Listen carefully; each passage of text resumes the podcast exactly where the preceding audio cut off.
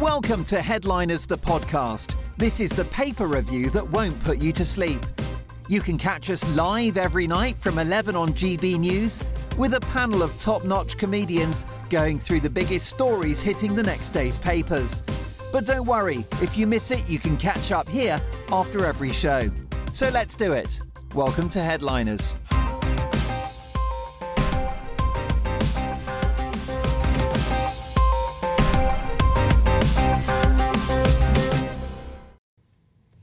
Good evening. Hello again. Welcome to Headliners. Joining me tonight, Leo Kearse and Erich McElroy. How are you, gentlemen? I'm good, thanks, Simon. Excellent. How are you, Erich? I'm all right. I'm turning 50 this weekend. so oh, this weekend. Lovely. bracing myself for the end. Yeah, it is all downhill. Well, It to be is. honest, you've been over the hill for a couple of years Oh, now, to be thank you, honest, haven't you? You know, Oh, that's, that's rich coming from you.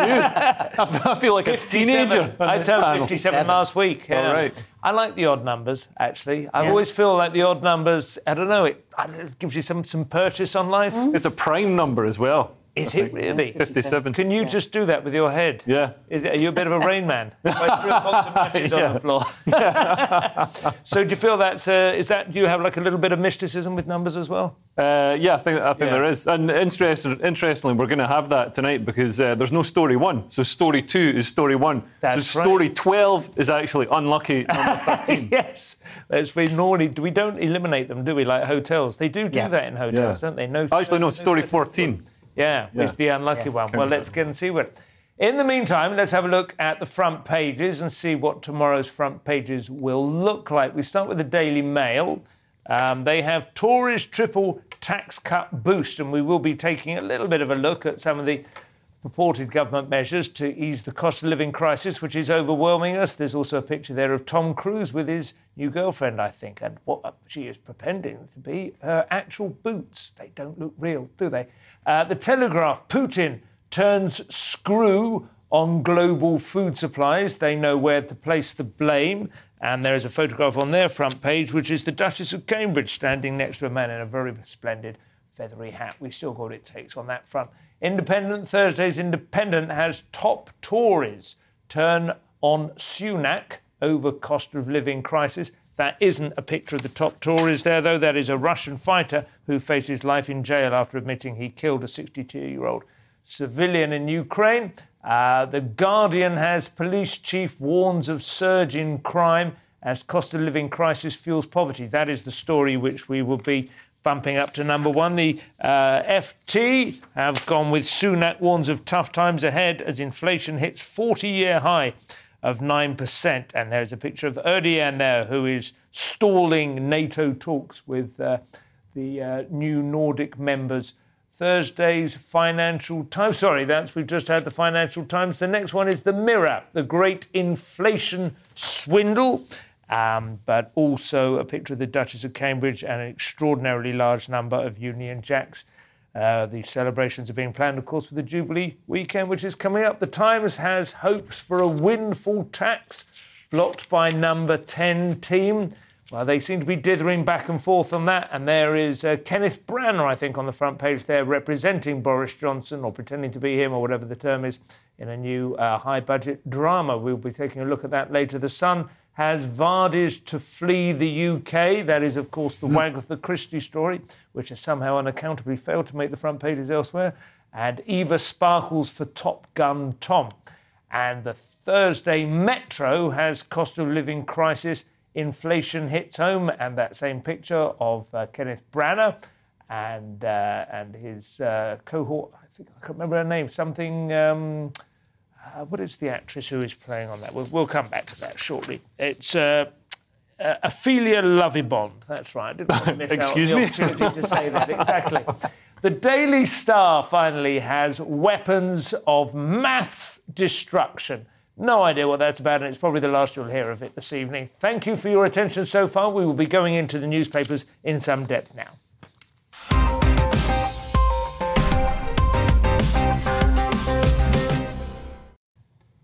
So our first story, who has got this one? Erich, you're you're the second row that's become the first row. I'm now in absence. first, Yeah. yes. So the Um, Guardian say that police are having to exercise some some discretion in uh, in possible shoplifting and so on. Is that it? Yeah, and stealing to eat, basically. Yeah. So the new inspec- chief inspector of the constabulary, Andy Cook, um, has had an interview where he's talked about some of his policing strategies. It's a terrible example of nominative determinism going totally wrong there. Yeah. It's quite obvious what he should have done for a living. Sorry to interrupt you, but related to food is what you're saying. Yes. People have been told they need to learn how to cook, it's, but need, it's provocative, isn't they it? just need to steal the food first. I think is the lesson. And also, from this there's not many people named Barry Superintendent. No. So nominative de- because determinism Erich can't even pronounce constabulary. He's, I think he's I made a good run at it. How long now? I, I say the police. That's what I like the to say. How DA, you the commissioner. Constabulary. That oh, sounds right. Not bad at I, all. I've been, I've been coaching him. Was- anyway, get, let's do the story. I'm sorry, I keep interrupting. Rather on. than focus on my diction. Um, it's down to the cost of living crisis. There are Yeah. people are shoplifting more because they're struggling uh, to, Mm-hmm. to feed themselves. So he's saying the police are going to try and use a little softer touch with this sort of thing. Yeah. I mean, it probably doesn't hurt for them because they can't really close any crimes anyway in the UK. Well, this is the, I mean, that, and that is a fair point because, of course, shoplifting traditionally is one of the ones that's fairly easy to close, isn't it? Because Yeah. They're usually nabbed before the police get there. That's just to sort of go and scoop them up. So, at what point do the police get to decide? Well, he's giving. He says they have some a wide discretion to decide whether or not to prosecute. So Mm. I they? imagine they're going to look at a case, see what's being stolen, and try and make that decision. I think like the light touch they've taken with some marijuana Yeah. usage and that kind of thing. So here they're doing it so people can actually eat, which is a good thing. So, were they, Yeah, but were Mar- they testing what somebody's body fat level is to see I would. whether well, it was an I hope that's not why. Yeah, if you're you looking better at not me be trying to get say away that, with exactly. Yeah, I think they should go back to the house and see what's in the cupboards. Yeah. And see whether because it could just be Richard Madeley stocking up for Christmas. well, it. Somebody looking for a cheap thrill. I'm, I'm already thinking. I'm eyeing up Marks and Spencer's. Going to run out with some hams and some rib, rib roast. I mean, see what they're nicking as well. If they're nicking, uh, if they're nicking like cans of chickpeas, something healthy and nourishing and cheap. That fair they enough. can keep if, you, if you're, the three different housemaids. yeah, if you're stealing like antipasti, you know that's obviously for a party, not for Well, it might be that. survival. It might be that it's easier to get out. I mean, when you get those nice big flat tray, almost, you know, the ones with the cured meats in, you know, Yeah. they go straight down. You slide it down. a can of chickpeas, that's a bulk. Yeah, like the guy in with Neil and I with the pheasants. Yeah.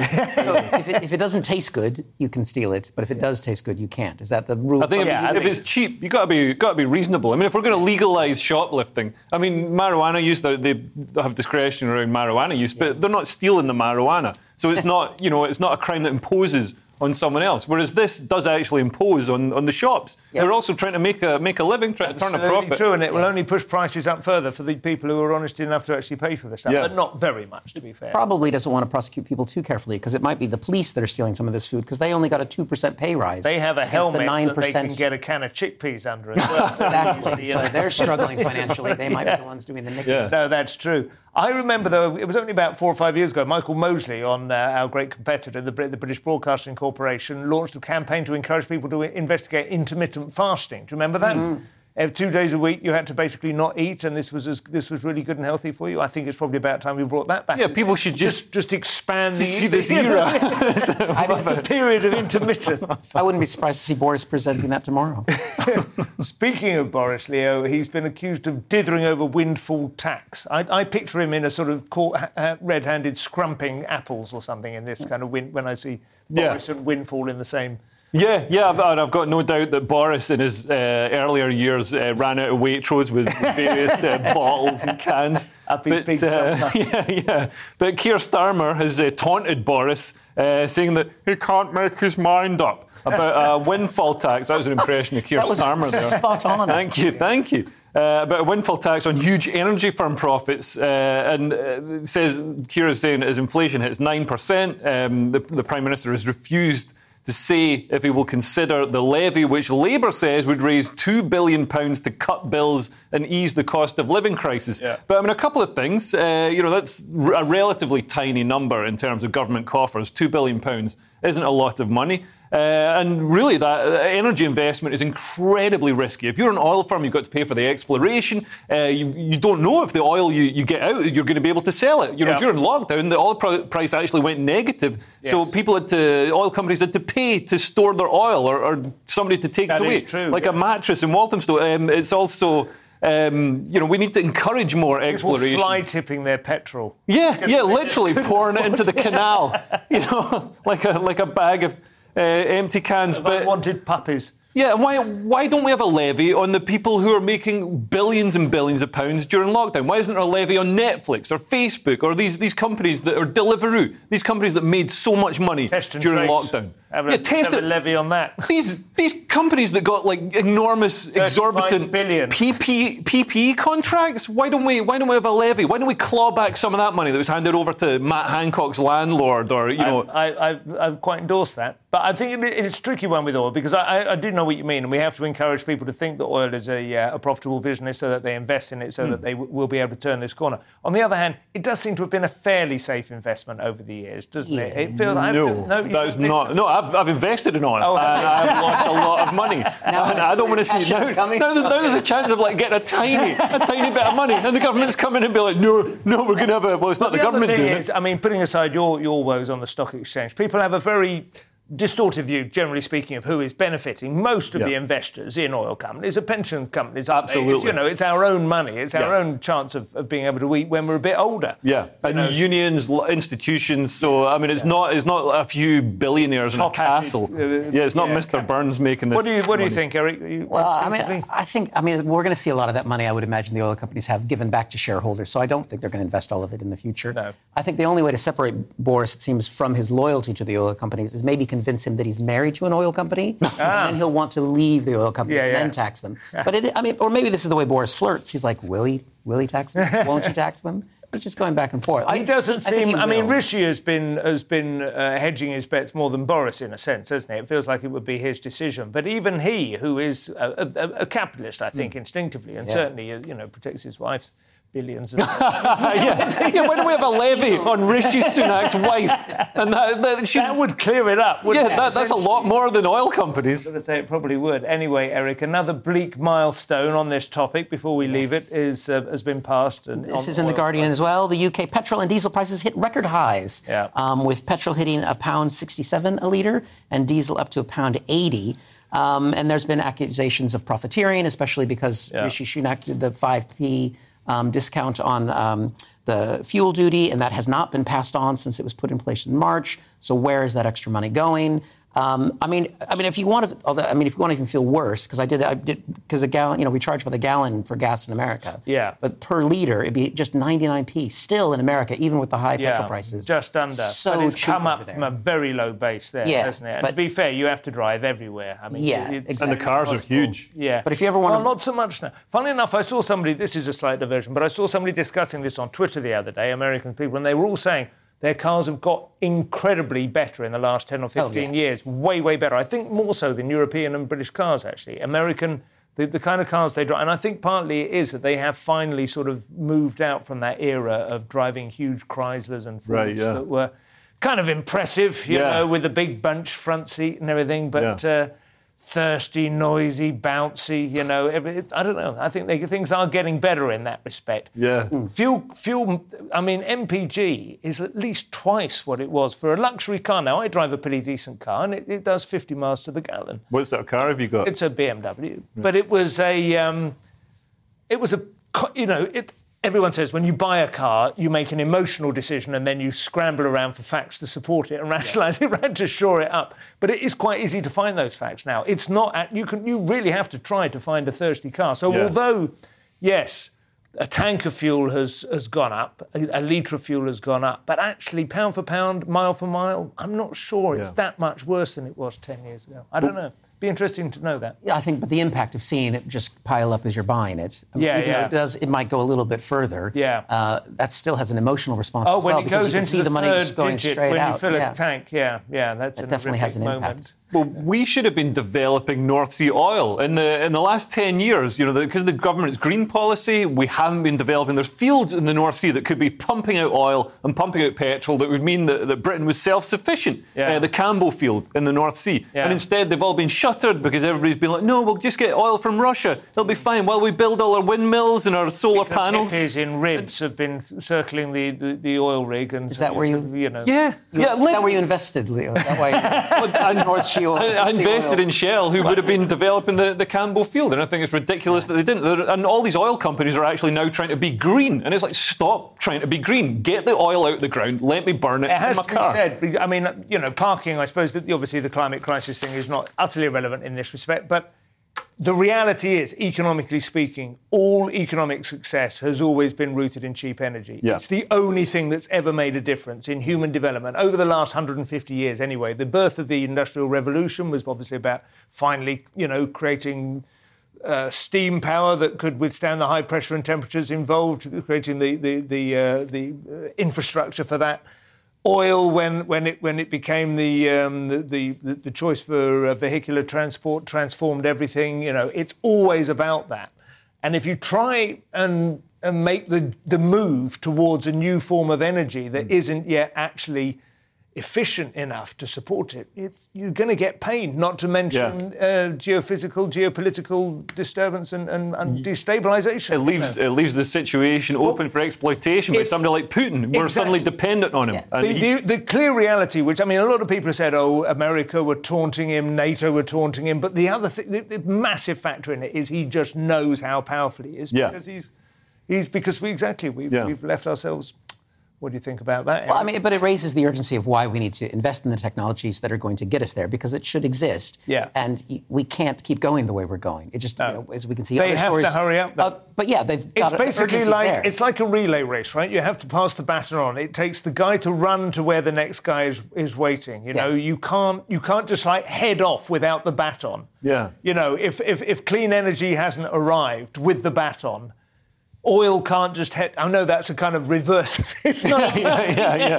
But you No, know what I'm no, saying. I know They're what you mean. And also, we're, all, we're always going to need oil. As comedians, we need oil. I can't drive like 200 miles and then plug my car in for four hours. I've got to be able to drive the whole way. I do actually take my train, uh, a bike and train as a combo, and they Right. don't. They could make that an awful lot easier. I will yeah, say that but actually, it's they can still actually even make at it even, a lot easier. Even at these prices, it's still cheaper to drive in a Yeah, lot of cases than, than get the train. Oh, yeah, certainly if you've left it till the last couple of days to put the tickets. So, Leo News from one of UK's most notorious hospitals now. This is well, un- un- unsettling. Yeah, this is this is really sad. So uh, it's the NHS Trust at the, the centre of the worst maternity scandal in British history. The the Royal Shrewsbury Hospital is today being fined one 1.3 million pounds after failing to provide safe care to a pensioner and a dialysis patient at one of its hospitals who, who both died. So. Uh, a judge imposed a fine of eight hundred thousand pounds on um, on for one person, Mohammed uh, Ismail Zaman, who's only 31. He was undergoing dialysis and he, and he died from blood loss. Dialysis when they, they Yeah. take your, your blood out,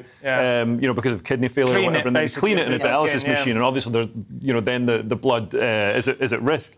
Uh, so he uh, uh, suffered severe blood loss and, and sadly died. Uh, and they were also fined uh, just over half a million pounds over a charge brought in relation to uh, Mr. Max Dingle, who's 83, and he died after his head became trapped between a bed rail and a mattress. So obviously not, you know, providing safe. It just suggests that there's, there's no one. I mean, it's almost like horrifically.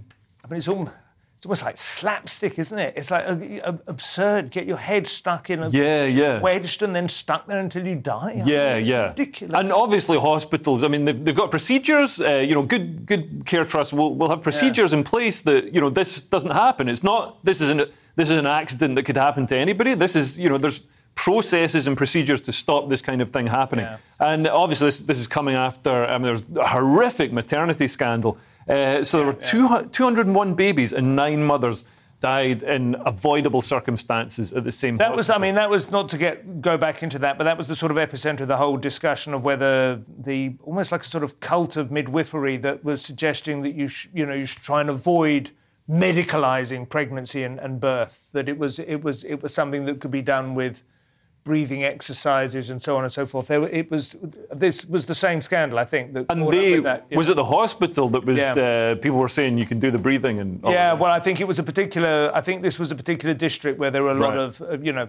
But I remember our own experience of it, and we've spoken to lots of other people as well. There was an enormous amount of pressure on on women at that time to reject medicalization of what was seen to be essentially just a normal, healthy practice, ignoring the fact, you know, how many babies used to die, how, how many women used to die, how incredibly. Yeah, yeah. It's in the Bible. Yeah, how how dangerous childbirth is. It's it's regarded as a punishment by God for Eve Yeah. um, you know, mischief in the Garden of Eden, you know. So there's really no shame in like availing yourself of, of up-to-date medical practices, Erich. You've taken an off ramp I did not expect in covering this story. I mean, obviously, overall, you know, top to bottom, the management in this in this NHS trust has been Yeah. horrific. Um, you know, I mean, my wife works in uh, in birth in the birth world, and you know, there is a focus on uh, demedicalizing it because I think there's been risks of that as well. Yeah. But obviously, everything about what was happening up here is awful, and I mean, it's good that hopefully they're fixing it. And you know, we have another story coming up later about the American healthcare system, and I still think the NHS is a better option overall. Well, those. But- I mean, my argument to that is always um, they're not the only two options, and and that is a very there is a very sort of binary mindset in this country and possibly in America too about the, it's either because they will often say.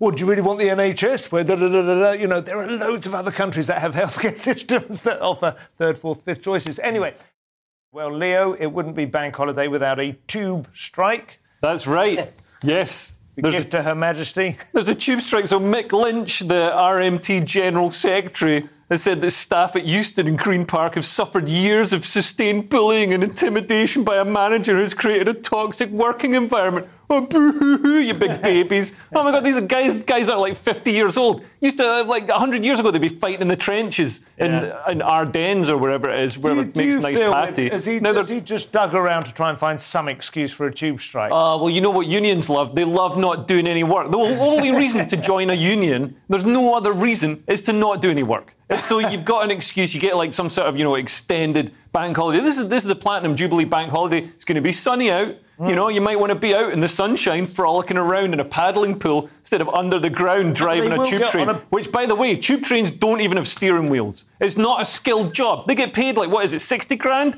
They they got a button that says go, a button that says stop, and a button that says open the doors, and that's it. Well, they have- train a badger to they do have that people job. bouncing off the windscreen occasionally. I think that's why the pay is quite high. That's a perk. That's a perk. You get something to, you get a funny story for down the pub. I do think it is extraordinary that they want to strike on a bank holiday when I would have thought they're probably on double pay anyway as Yeah, well. and it's it's not just any bank holiday. It's the Queen's Platinum Jubilee. Yeah. Probably, our, you know, one of our last big appearances, and uh, you know, it just shows that uh, the the RMT and Mick Lynch, uh, you know, have no respect for the Queen and no respect for this country, and we need to replace does them with seem to be robots. What do you think, Erich? You're obviously probably more of a union man, aren't you? Well, I think after that, I'm never getting on the tube with you after you said that in a public forum. Just I have nothing to do with this man.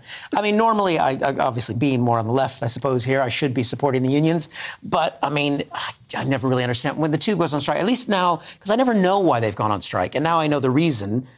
I still. They, I mean, sometimes they've gone for pay, sometimes for conditions. This seems absurdly like small and Does seem a nitpicking, and I would assume it is going to get sorted out because it, it would be unthinkable that they Yeah. would lose. But it is a. Fa- I mean, they've had two years during which the tube was running empty, essentially. You know, just there for for essential workers and so on. It must have been an extraordinarily difficult Financially. economic financial Yeah. burden on on uh, on Transport for London or whoever. I don't know how the finances are. You know, it's ex- it's extremely opportunistic. Yeah. Just like it's not It on. does feel it, like you can't pull the strike lever every single time you have a dispute. Yeah, absolutely. I think not. So there it is. Three out of three. No sympathy. Erich, our first culture war story of the night. This is from the nation's favourite blood sport. This is from the Daily Mail, of course. This is a story right up their alley. I choose to. I want to make it clear. I wasn't referring to the Daily Mail as the nation's favourite blood sport. But carry on. But I can see why you thought that. Um, The comment section is. yeah. I choose to identify as a fisherman, says a woman who won the uh, top angling award, and she rejects quote unquote woke demands, of course it's the Daily Mail, to swap the term fisher people or fishers, which I'd never heard before. This is Ashley the Mullenger. She's men. she's won the Fishing News Awards last week for um, she was the honor of an under 10 meter boat. So Yeah. uh, I'm assuming catching fish in that boat. Didn't say exactly what she was doing. Um, I mean, this is one, uh, you know, I'm very much, you know, people should be I allow themselves to be identified as they want to. And I can see here, fisherman, I, I mean, I don't know. I, I think there's some terms, like I know in the acting community, this was more than woke was ever even thought of. There was a move to say, you know, people wanted to be called just actors. They didn't want to be labeled actresses because it, it was like a less than thing at the time. Yeah. And I think this is a similar thing. We don't, you know, we don't need to say "you people." This is a word that just represents an industry, and if she wants to have be called that, that's fine by me. But she's an angler, right? Why not just say angler? That's. I mean, it's actually in top angling awards. because the That A could- could- in angler is in man and oh, I'm sure mangler. Oh, No, it's actually a woman because there's another job which is somebody goes around with a protractor. Oh, and that's okay. an Yeah, angler as yeah. well. But no, this is this is great. It's great to see somebody standing up for the patriarchy Finally, you know, you see so many people bashing the patriarchy Although in a and all the wonderful stuff. I mean, you, you talk about oil and energy delivering economic uh, progress and societal progress. What about the patriarchy? Deliver- As soon as we start getting rid of the patriarchy, everything falls apart. Maybe there's something to be said. And also, who's going to all these oil rigs? You know, sewage workers, uh, you know, bin men. There's, ne- there's never a there's never a feminist campaign to get more women like on the back of a bin lorry. Bin you know what I people. mean? There are actually a lot of women bin people in Brighton, where I, where I live. Well, of course, They- in they Brighton. are. Yeah. But they the funny thing is, in a way, I mean, this story makes it clear what she's saying. She's saying, I'm quite happy to be known as a fisherman. I don't need the term t- changing. Yeah. But on the other hand, that could equally be a trans thing, couldn't it? She could be saying, I want to be called a fisherman. yeah. So you're, you guys are supporting someone being able to self-identify. Self-identify. They want to be called. yeah. That's I, what you're I saying. don't really care. Absolutely. I would just say call yourself an angler. I mean, Fisher she- people is weird, though, isn't it? That sounds like Fisher Price toys or something, Yeah. doesn't it? Like little plastic, like Lego toys, Fisher people or something. Yeah. you can't get away with that. Anyway, I'm glad she's won it and I hope she's happy. In It's What She Would Have Wanted news, Leo, now. Uh, well, we don't know if it's what she would have wanted, but basically, so you know Alec Baldwin, he was making this film called Rust, Mm-hmm. and there was a terrible accident on the set, and uh, I think it was one of the one of the producers um, was or the cinematographer. Uh, so Hal, Halyna Hutchins, and uh, so she was shot and killed during filming, and um, it's virtually the first story this programme ever covered, I think. Yeah, yeah, It was for- almost exactly our first week, I think. yeah. Have, have you got some sort of Rain Man memory Is of it- like, all the stories we've ever Every night yeah. you were dressed in the red going top through your the- spreadsheet. yeah. Uh, but yeah, so I mean, obviously production was halted on that film, but now the you know the dust has settled. Uh, the producer of the film has said that they, they want to finish the film to honour the memory of uh, the cinematographer that was shot, and also incidentally to make money. Uh, I mean, I suppose the lot of. implication is that you either do it to honour her memory or to dishonour her memory. Yeah. So he's just kind of going, on balance, I'm doing it not to disregard that. Yeah, but they, yeah, they obviously weren't going to come out and say like, "Yeah, we're doing it to dishonour her," because we, you know, I mean, that would have been a bad PR move. That's not ideal. But uh, I mean, they've sunk a lot of money into the production, and they've also sunk a lot of money into the fine. So they were fined a maximum uh, fine of 110,000 pounds. That was the maximum they could be fined Yeah. uh, for serious and willful failures uh, after the after the shooting. 'Cause somebody was killed and somebody else was, was wounded. The director was wounded. Yes. So you know, there's. Uh, I'm sure they, for all they talk about honouring the cinematographer, maybe they want to make some money as well. I don't object to it, and you're right. It is. Just, I do. It's fairly base level cant, but it's not really. It's not inexplicable, is it? It's a certain. It's a certain bit of spin. What do you think, Erich? Should they don't be think- allowed to carry on? With I don't or- think we need this movie. There's so much stuff. out Oh, there well, I don't crap. think we need I- it. And, and I, I mean, I think the question would be, and it wasn't in this article, how does her family feel? If her family, because I know her husband,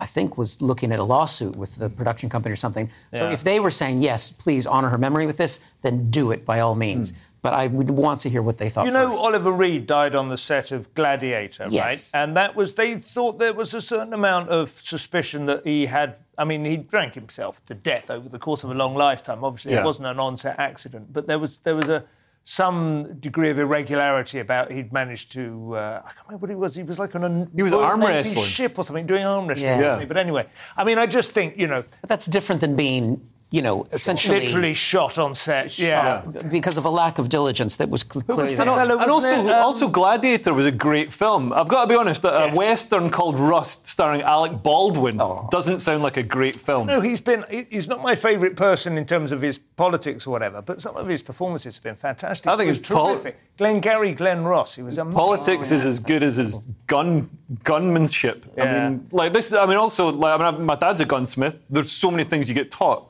Like Yeah. you never carry a loaded gun. You always check the chamber. Yeah. You you always carry it uh, open, and uh, you never ever ever point it at, any, at anybody. There were all kinds of extraordinary irregularities on set that were, were kind of being whispered about. That they were using the guns, like larking around, using them for target practice on set, which Yeah. you obviously shouldn't ever put a live round into a Yeah. Anyway, we don't want to visit that whole thing.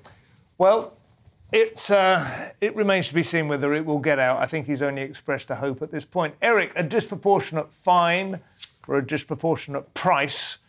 An Well- eye for an eye. I, I agree in some ways, but in some ways I think this might be justified. So this is a Florence coffee shop Yeah. uh, where the customer called the police because of the price of an espresso. Yeah. In, in Italy, you're supposed to have a sign up that says how much you charge Oh, okay. for the coffee, and they Yeah. didn't have the sign up, so the bar cafe bar was fined a thousand euros because the man was charged two euros for his espresso, which is a pound seventy. Which in London I'd be happy to pay. That That is a reasonable but price, yeah. I don't feel as sympathetic for the man because it was decaffeinated. What? You paid 170 for decaf espresso. But he shouldn't be drinking. Why are you drinking a decaf espresso? That doesn't make any sense. That makes zero So I was no. I was on board. I was like, find them, go for it, take their money. But until I found that out, like, No, that is way. insane. Why a decaf espresso? It doesn't- I mean, decaf like as a is it like a way you flavour a milk drink or something, right? That sort of makes some sense. A decaf latte or something. Maybe he just likes the flavour, but he doesn't want to go and have a poo. fake beer.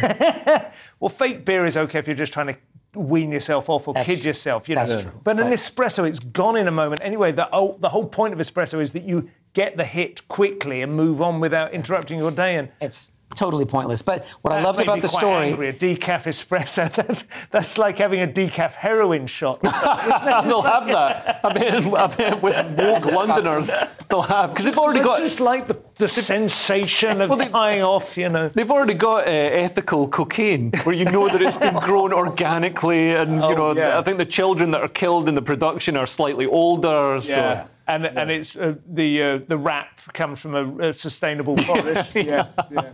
Oh well, Leo, what is the EU using Russia as an excuse for now? Oh my God! So the EU is bringing through uh, regulations around solar panels. So they're going to make solar panels mandatory on all new buildings in the European Union uh, under a new proposal aimed at ending Europe's reliance on Russian fossil fuels by 2027 and supercharging the transition to green energy so they can pick up that baton Yeah. you were talking about. I mean, uh, this is going to be fantastic. Solar power, solar panels on every rooftop in Aberdeen. Oh, the, the electricity is just going to fly out of us.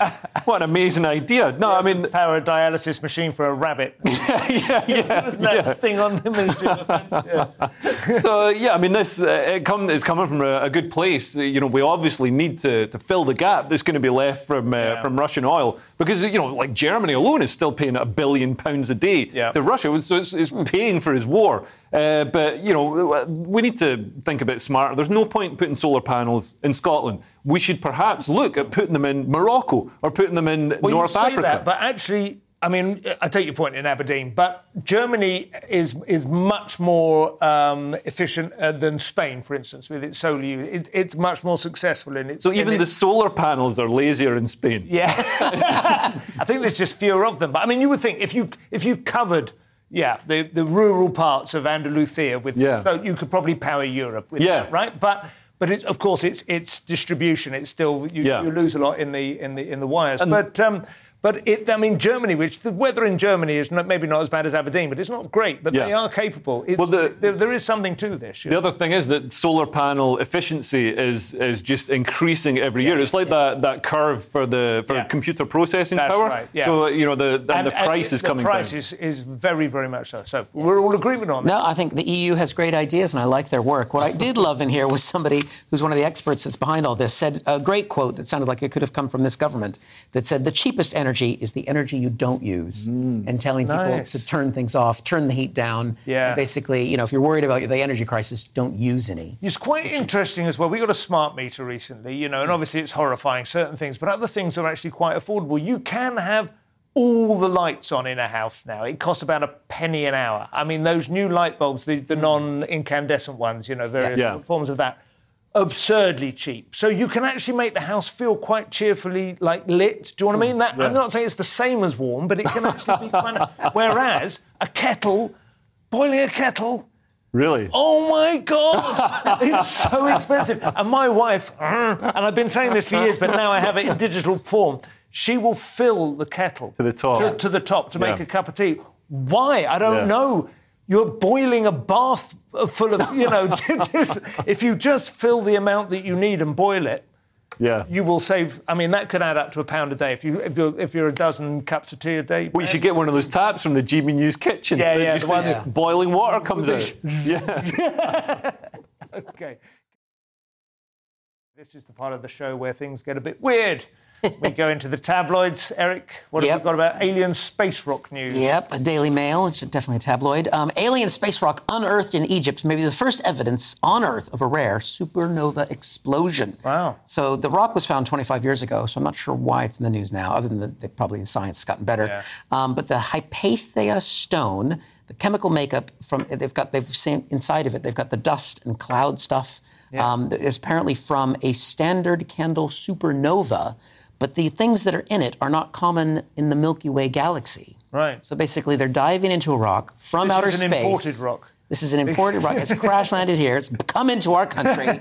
Um, not had a passport. It's, It's like chlorinated chicken of It should be sent to Rwanda. Um, I mean, it's it's a it's a rock not from our galaxy, and they're cracking it open. I mean, this is the beginning of a horror movie. We've had a yeah. pandemic, we have war, and now we're going to have This alien looks rock like a people. sort of egg. Yeah, this is not. Have you seen the? Where, where was the desert, by the way? Do we know? It was in Egypt somewhere. Egypt, right, um, okay. Yeah, so, Yeah. you know, I mean, you can combine that with some mummies waking up. I mean, It it's not wasn't going to be. to very see. big. I think was it apparent? It's not like a massive asteroid. Good to see we're still uh, stealing stones from Egypt. Yes, that's right. Parts of the empire never know what die. to do with the Rosetta, and they don't know what to do with this. We'll take care of that. Yeah. But this, uh, so the, there's some dispute here by the sounds of it. So they analysed 15 elements of the stone and found uh, a number of them match what would be expected in a, in a white dwarf, a dense white dwarf. Yeah. Uh, I went to school with. uh, dense white dwarf star explosion. From, but your, from your absurdly elevated perspective, I imagine that's most of us. they also found that a further six elements uh, did not fit with a Type Ia so, supernova model. So.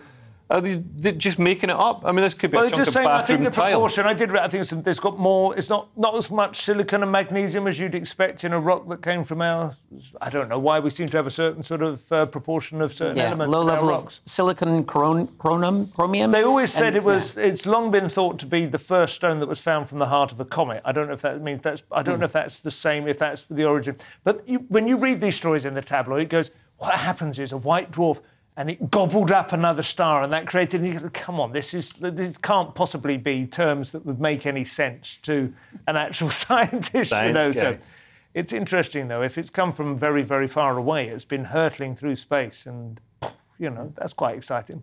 Do you know who it's named after, by the way? Uh, no, Hypatia. the first documented female mathematician of note in, in ancient times. I thought you'd enjoy that, Erich. Thank you you can very share that with your Probably the 1960s. your little your knitting circle or whatever. They'll love. they'll be very interested, Simon. Thank you.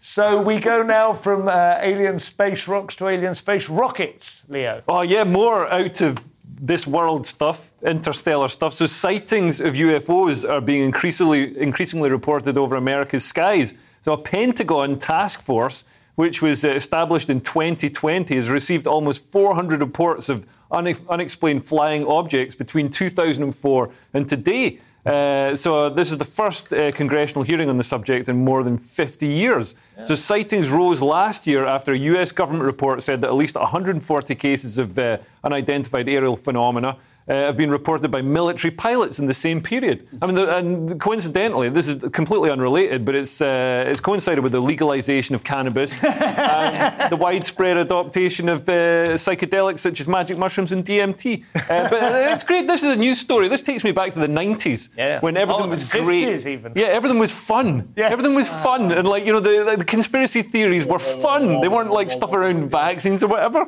Uh, so yeah, this is uh, this is great. I hope this is going to wind things back, and everybody will stop obsessing over race and diversity and all this sort of stuff, and we can just go, go back to getting on with each other. Well, I mean, the, the one great thing about the aliens is they do, you know, they make humans seem more like one another by comparison, don't they? That's, you know, that was there have been various stories which have been orientated around the possibility of harnessing the power of aliens to bring about harmony on Earth. Yeah. What, what do you think? A nice change. Do you believe in it? I mean, I don't know why you're thinking this is drug induced, considering one of them re- re- resembled a giant Tic Tac. um, but I mean, I've, I've heard about this before. This, the the um, Pentagon talking about this because they had so many pilots that were seeing things and not reporting it. Yeah. That, and they, you know, that they've gone back and watched video footage and then be able to cross document that this incident happened, and they haven't been able to say why. But because of the taboo about saying anything, Hmm. they weren't saying that something occurred. So either, you know, it's either you know, a foreign government's uh, air, aircraft of some sort, or it's you know an illusion.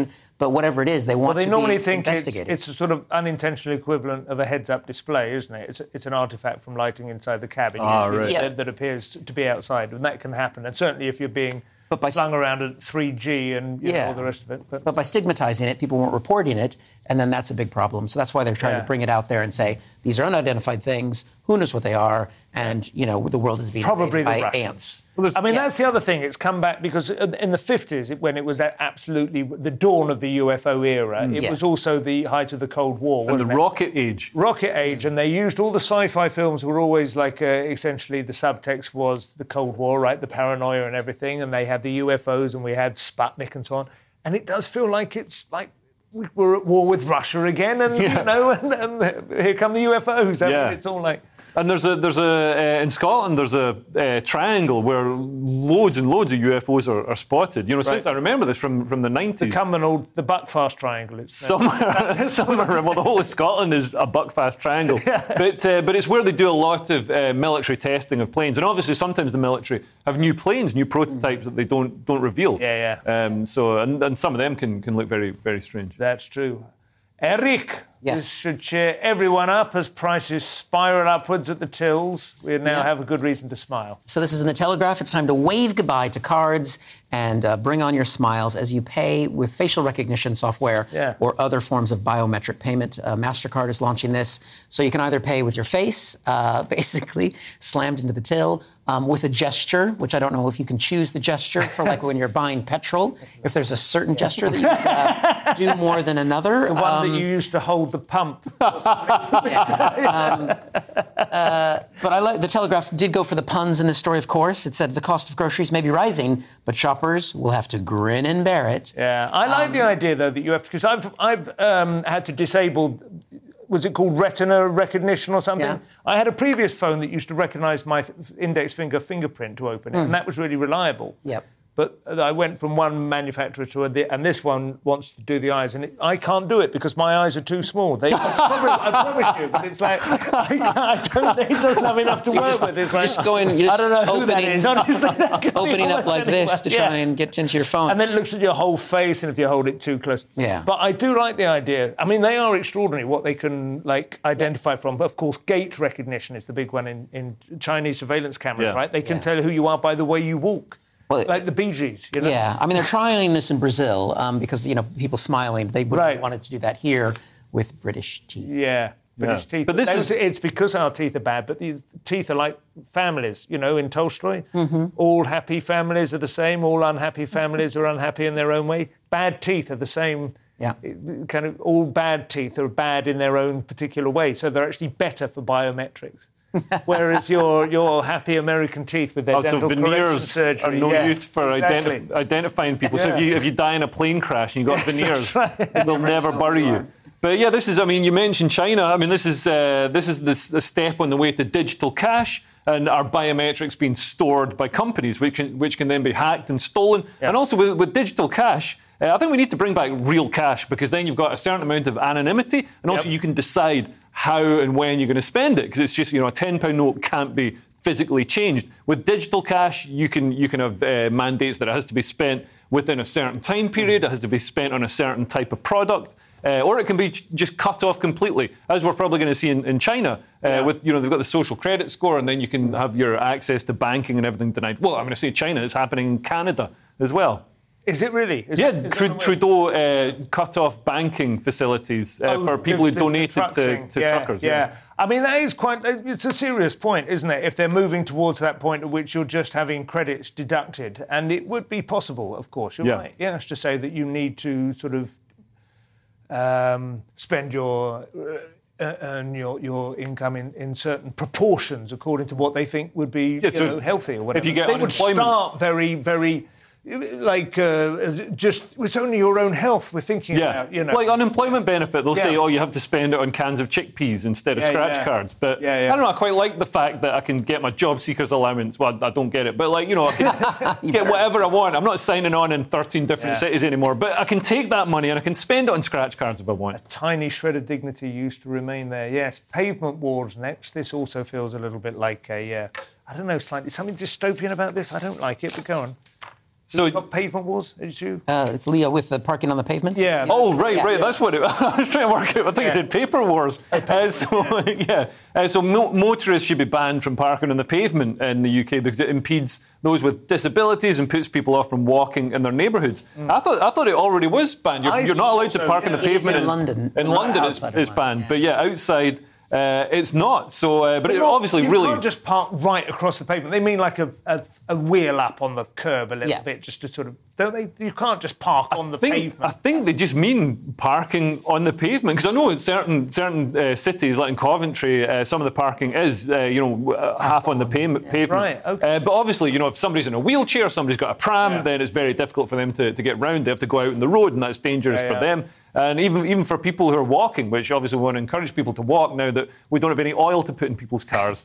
so um, so yeah, that, I think it, sh- it should I've, be. banned. I've got a, this is an absolutely true story which relates to this. On Christmas Day, about five or six years ago, I was taking a, a bag of rubbish down to the uh, wheelie bins in Hove, like one every 10 houses or something, so you have to walk down a bit to it.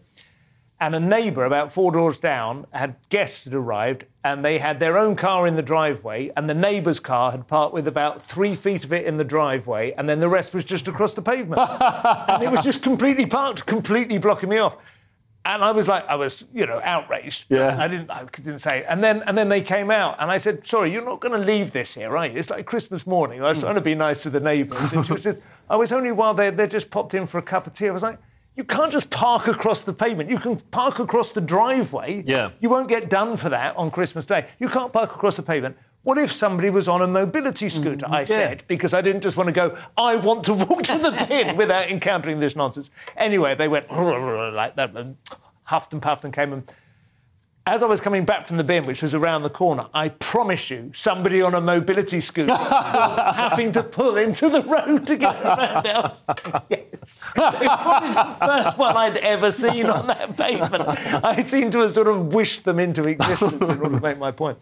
Oh, God. I, In- I in Tenerife- open a bottle as soon as I got like, yes. In Tenerife, you see uh, squads of people going about on mobility scooters with like toddlers between their legs, Hmm. Yeah, or right. a kebab in one hand and a pint. They're, they're not they're not disabled. No, you can just, just hire more mobility stable scooters and- for yeah. fun. I, I wanted to hire one, but my missus wouldn't let me. Erich, we've kept it clean until now, but you have the show's entire uh, what, do you- what you quotient? uh, Quotient of a certain- certain words, yes. To uh, use up now. So yeah. this is a deflowering story. Um, the Cambodian government is begging people, and I want to make sure I get this headline right, to stop picking rare carnivorous penis plants to pose with in photos. There's a lot packed into that headline. Um, basically, this is a plant that has a very um, unique look. It's got a, a long stem with a unique top. Yeah. And it looks a lot like genitalia. And um, basically, people are picking the flowers and getting photos with them and holding them up and doing. I think there's a lot of Hindus that come through the uh, particular field and pick them for a certain reason. And they really do. I mean, I've seen these pictures. and I was thinking, oh, Yeah. come on, what's he going to be? It doesn't. It doesn't just look like genitalia. Let's be honest. It looks like an extraordinarily sort of lush and proud. You know, uh, it's a, it's it's like a like a Japanese erotic watercolor or It something. doesn't, it doesn't look like my penis. My penis, my penis is penis coloured, not like weird plant colour. florid and rosy and You might want to get that looked at. um, you know. Um, but basically, they're worried that people are picking them so much that it's going to uh, ruin the flower being Yeah. there at all. But Yeah. it, it does. It eats ants. So it is. Is a- that what they got it there for? As pest control? Is that the idea? I Is guess so. Yeah, they That, just. they're that worried is about- one thing my penis does do. You've never given it the office. you lie in bed long enough with crumbs of jam butties on uh, your stomach. it was Hang on, described- what's it doing? It was also described as smelling very sweet, just like candy. Oh, that's lovely. Well, that's all we have time for, folks. My thanks to Leo and Erich. I've been Simon Evans. I will be back with you the same time tomorrow. It's been an absolute pleasure. Enjoy your evening or indeed morning if you're watching tomorrow. See you then. Bye bye.